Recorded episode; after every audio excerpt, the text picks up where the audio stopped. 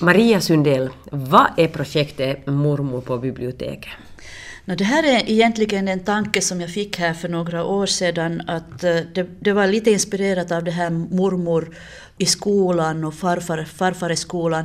Så tänkte jag att varför skulle det inte också kunna finnas en mormor på biblioteket eller en farmor på biblioteket. Och eh, jag ser mormors uppgift på biblioteket som att vara en resurs, en eh, kulturresurs, för det är för att mormödrar så de kan väldigt mycket, de kan allt med hantverk och, och, och, är väldigt praktiskt lagda, men det här är någonting som inte går naturligt i arv till barnen mera, för det är för att eh, den där mormor kan se ut på så många sätt nu för tiden. Att oftast är mormor ganska ung och sportig och, och, det här, det, och också det att kanske inte alls finns på samma ort som, som den här unga familjen med barnen bor. Så ibland finns det ingen mormor överhuvudtaget. Mm. Men varför har du just valt Bibban, alltså biblioteket som plats? Mm. Alltså jag ser äh, biblioteket som en, en naturlig plats för människor att samlas och för en naturlig plats var man kan göra annan kulturverksamhet också än bara bokens kultur. Egentligen så, finns, så, så är, tycker jag att biblioteket skulle kunna vara mera en sån här vidgad plats för kultur, kulturverksamhet.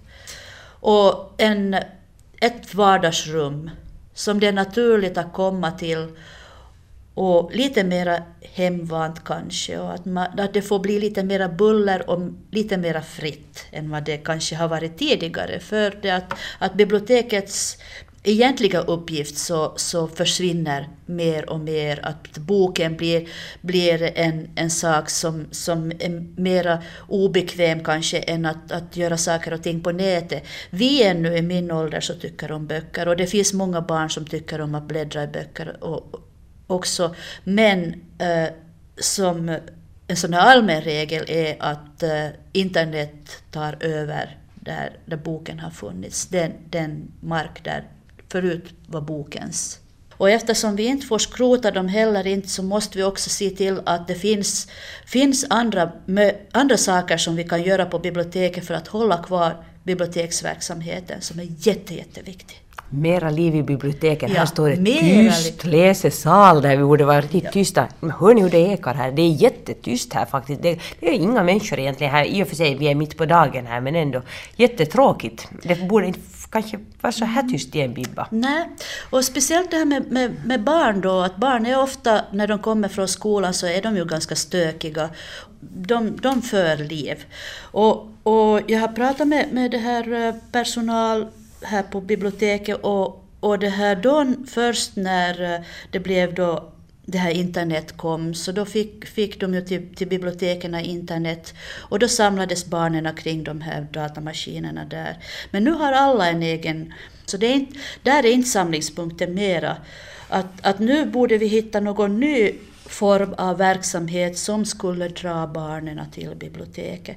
Och då tänker jag det att just att ha en kulturperson som skulle vara en resurs och som skulle eh, interaktivt då med barnen göra saker som barnen skulle tycka att är roligt. Så det skulle kunna vara en sån, sån sak. Ja, vad ska du som mormor göra på Bibban då? Eh, jag ska ha en öppen verkstad där man får eh, göra olika hantverk och konsthantverk. Vi kommer antagligen att jobba med, med dockor och dockteater. Men sen också kanske att vi gör någon egen saga. Det är väldigt öppet det här ännu. också det att jag vill, jag vill väldigt gärna att barnen själva också ska få säga att vad vill vi göra. Så vi kommer att ta böcker från, från hyllorna och låta oss inspireras där. Att är det någonting som vi vill göra där så kommer jag att skaffa de här materialen och att vi får göra det tillsammans.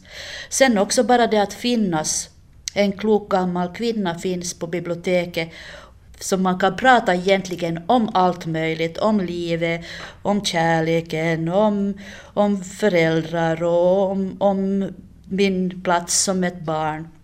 Så jag blir den här mormor som, som kanske inte finns hemma. Till hurdana barn, i vilken ålder riktar du dig? Egentligen eh, är det eh, det här fri eftermiddagsverksamhet här då som är aktuellt här i, Ekenäs och i Hangö så är det då mera, där är, där är också vuxna som är välkomna, att jag kommer också att jobba med vuxna grupper. Att, att eh, det här, vi kommer att ha en grupp med blivande mammor eller blivande föräldrar som jag kommer att, att jobba med. Så det är, de här barnen så är ju inte ens födda. Alltså hur ska du locka med blivande föräldrar, alltså äh, gravida, att äh, skapa konst och kultur för, för sina barn som inte ens är födda? No, den här delen av projektet så kommer att, att vara i, i Hangö. Det ska inte vara en stor grupp utan det är just sådana då som, som är faktiskt intresserade av, att, av sina barns sinnenas väckande så att säga och tänker, tänker på deras konstutbildning, att det här är den första, första konstutbildningen. Vi kommer att göra kanske någon drömfångare och någon eh, något litet musikinstrument kanske och också ett barnens första tavla.